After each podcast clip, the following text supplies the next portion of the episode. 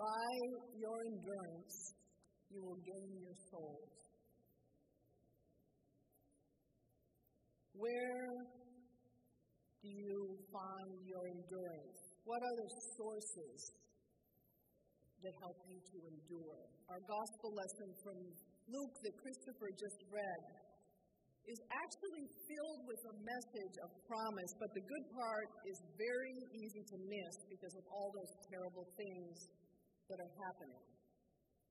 But remarkably, all those terrible things are not unlike a lot of things happening in our world today wars and insurrections, betrayals, famines, plagues, floods, fires.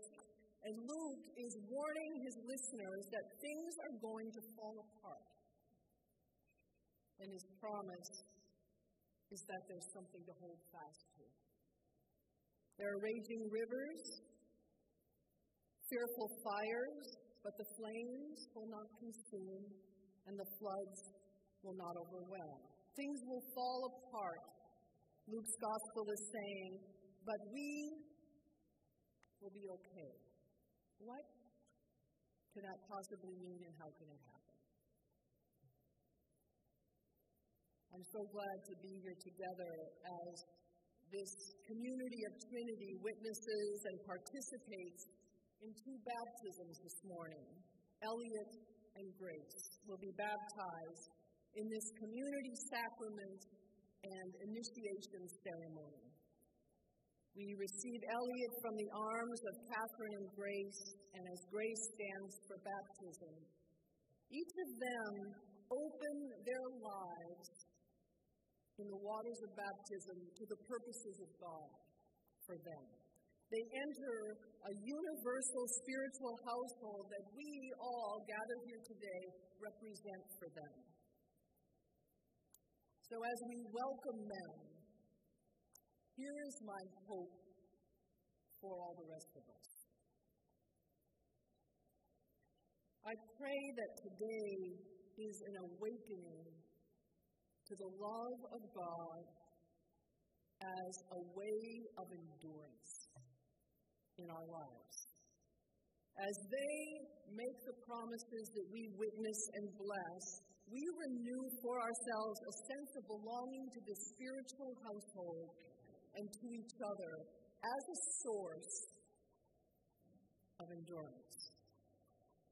I've known Catherine since she was a very young girl because her family were members of the parish that I served in Lincoln. So who would have guessed that years later, her parents, Susan and Tim, who will lead us in the prayers, would end up having a home in Concord and be introduced to this community as we all join together in Elliot and Grace's baptism.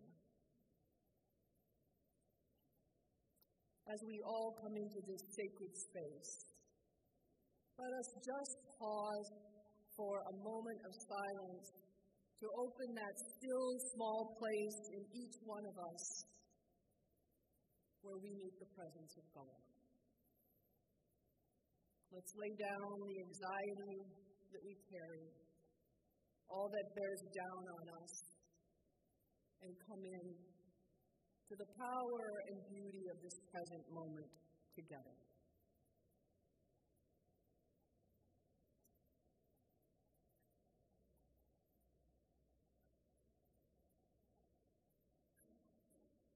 Baptism is a sacrament of endurance.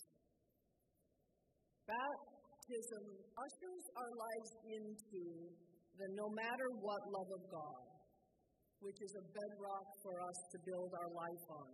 Baptism is an act that can't be undone, it's a conviction. We belong to God, and the conviction holds fast when we cannot pray, when we stop going to church, when we're confused and misdirected, when we don't feel God pays attention to us, when we feel the world has gone mad.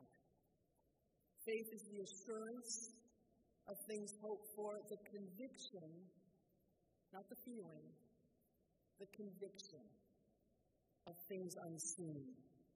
An outward sign a tangible moment today for Elliot and Grace when they are handed over and named and loved in a way that is of another order than our biological or adoptive parents can give to us.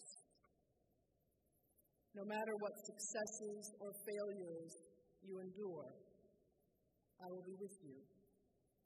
No matter where you move or what you go through, that whole list that Christopher laid out for us a few minutes ago, no matter what, in baptism we belong no longer simply to a biological tribe or an adopted tribe, but to a spiritual community that lives by other rules.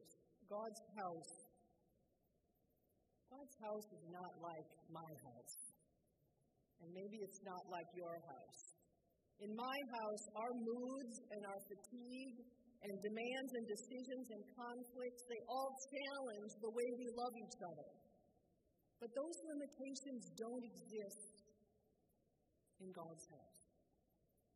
God's love cannot be reduced when we mess up. Can you believe that?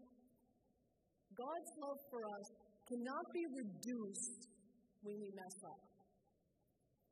And God's love cannot be improved when we achieve and get it all right.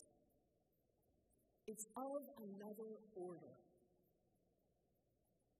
And it's to that love that in baptism, our particular, unrepeatable selves are offered for God's purposes in the world, and we in turn are given the love and forgiveness that endures for the long haul of life. At the close of the baptism, we as a community will say to Grace and to Elliot, We receive you into the household of God. Confess the faith of Christ crucified, proclaim his resurrection, and share with us in his eternal priesthood. This is the only place in all of our liturgies where the priesthood of every single believer is acknowledged. In those words of welcome that you will say to Elliot and Grace that are not well practiced in our church.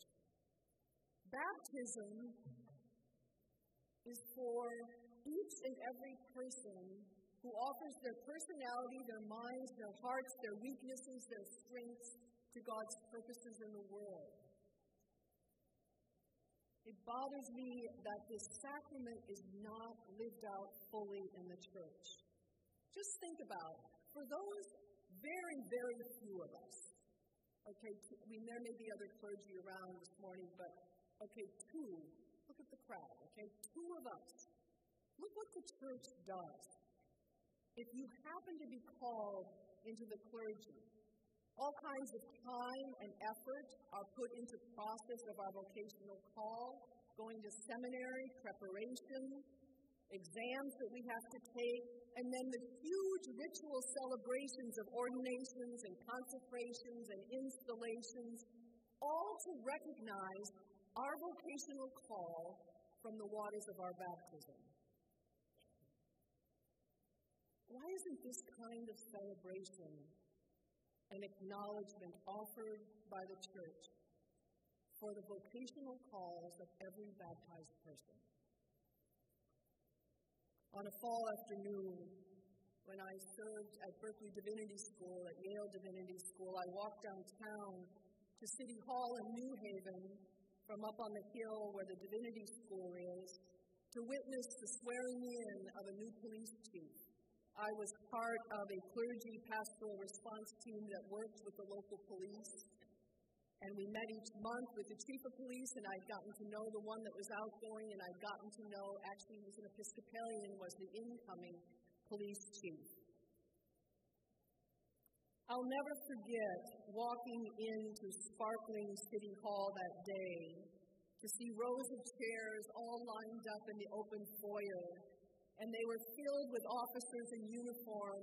And as music began the procession, we all stood and we sang. And the new police chief asked his mother to read from the scripture, and there were testimonials, and we said prayers together, and local clergy sang. And then there was a swearing in ceremony that acknowledged his life being given over to the care and safety of others. And as I left the service that day, I thought City Hall is doing what the church needs to do. Because I knew that he had been at church last Sunday and he would be at church again this Sunday, and there would be no recognition in the sacraments, in the liturgies, in the prayers of our church for the sacred oath that he had taken to live out of his baptismal vows for this new role that he had taken on as the chief of police in the city of New Haven. And there's all of your stories. All of your stories of the commitments and the vows and the promises that you've made to all the things that you do in the world that come out of the teachings of Jesus and out of the waters of baptism. You teach and read and study and discover and design and create, and what you do is as important in making God's love known to this world as what Christopher and I do. When you make the decision to be a teacher or a plumber or a doctor or a lawyer, a contractor, a postal office worker, a lab technician, a nurse, a parent, an artist, a business owner, the church needs to celebrate your vocational calls in the world because they rise out of God's claim on you and God's love for you in the waters of baptism. The sacraments of the church are for you, and they're for your life in the world to give you strength, to give you a home to come to, to give you the love and forgiveness that help you to endure. Nothing we can do, nothing the world can do to us will ever keep us from being a child of God by virtue of our baptism, marked as Christ's own forever.